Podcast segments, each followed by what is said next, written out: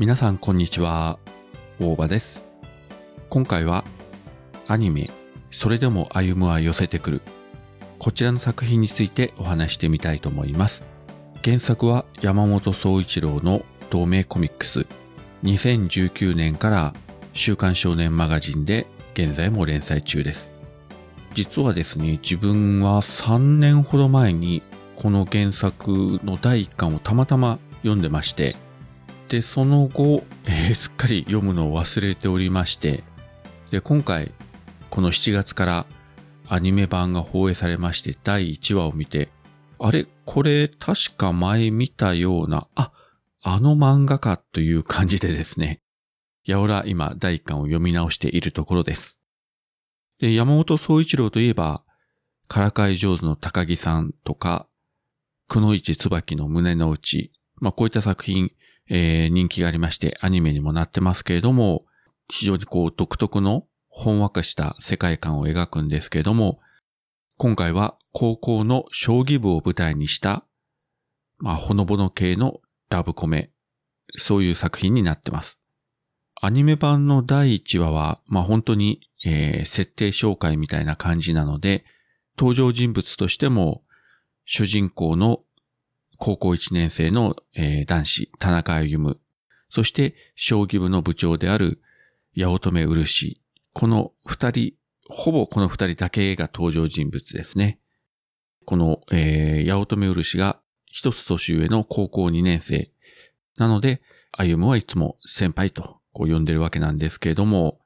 まあ結構ですね、この八乙女漆という女の子は将棋が大好きで、まあしかも強くて、まあそれが高じて、将棋部、まあこの時点ではですね、まだ部員が二人しかいませんので、いわゆる同好会扱いなんですけれども、まあ自称将棋部ということで、えー部長を名乗ってると。そして、えー田中歩夢は、将棋が好きといえば好きなのかもしれませんけれども、先輩にかなり、えー惚れておりまして。で、内心ですね、自分が彼女に告白するのは、将棋の勝負で勝つことができた時というふうにこう誓ってるわけなんですけれども、その割にはですね、もう結構ポーカーフェイスで、先輩は綺麗です。先輩は美しいです。可愛いです。素敵ですとかね。髪がサラサラですとか。もう言いたい放題というか、まあ、ドストレートに言って、八乙女先輩はいつももうその直撃を受けてヘナヘナになってしまってると。でも、将棋では必ず勝つと。まあそういうね、まあほのぼのとしたこうやりとりを楽しむような作品なんですけども、この年になってもこういう作品を見るとやっぱりこうね、胸がキュンキュンするというか、自分の高校時代は本当に何にもなかったですからね。まあ、あの、前にも話したことあると思いますけれども、まあ自分の高校3年間というのは、ちょうど高校1年生の時にガンダムが始まりまして、まあそれにドハマりして、テレビ版、劇場版を追って3年間を過ごしたと。まあそういうアニオタ部分としては充実してたんですけれども、まあ当然彼女がいるはずもなく、まあ特に、えー学校内に好きな女の子がいるということもなく、逆に告白されることもなく、まあそういった意味ではね、本当に無味乾燥な3年間を過ごしたわけなんですけれども、まあ最近のね、アニメとか漫画とかは、まあ高校生、あるいは中学生が主人公の、まあほのぼの系、こう胸がキュンキュンするようなラブコメがもうかなりヒットしてるんですけれども、まあそういうのがヒットするというのは現実がそうなのか、いや現実がそうでないから、その裏返しとして理想的なほのぼのとした世界を作っていってるのかなと。まあどっちなんでしょうね。まあそこまで今の高校生、中学生たちが殺風景な日々を過ごしているとは思えませんので、ね、まあ実際仲良くね、帰宅してる高校生のカップルを見かけたりしますので、羨ましいとは思いませんけれども、なんかいいなというふうについつい見てしまいますね。この作品ですね、えー、まだアニメ版は、えー第1話しか見ておりませんので、まあ、この先もずっと見続けていこうかなと思いますけれども、果たしてね、今後どういう展開になるのか。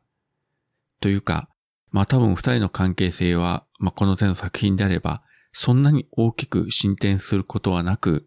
歩がドストレートな言葉で、本人的には告白をしてないけれども、どう見ても告白してるような ことをボンボン言って、えー、先輩である漆は、ズッキュンズッキュン打たれ続けると。でも、将棋では勝つと。まあそれをね、毎回繰り返していくんじゃないかなと思います。まあ、将棋部が舞台にはなってるんですが、例えば、あの、3月のライオンのように、本当にがっつりとした将棋という話ではないので、まあ、特に、あの、将棋に興味がない、あるいは全然ルールわからないといった人が見ても、あの、しようないと思いますので、まあ、本話家系のラブコメを見たいなと思う方は、ぜひ一度ご覧いただければと思います。はい。そういったわけで今回は、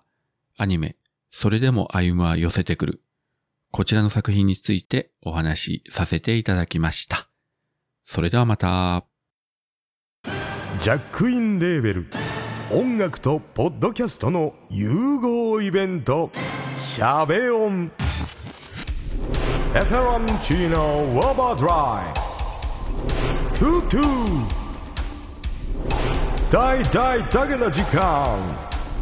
クー。徳増たけし2022年11月5日土曜日京都トガトガ。お問い合わせはクマジャックインレーベルまで。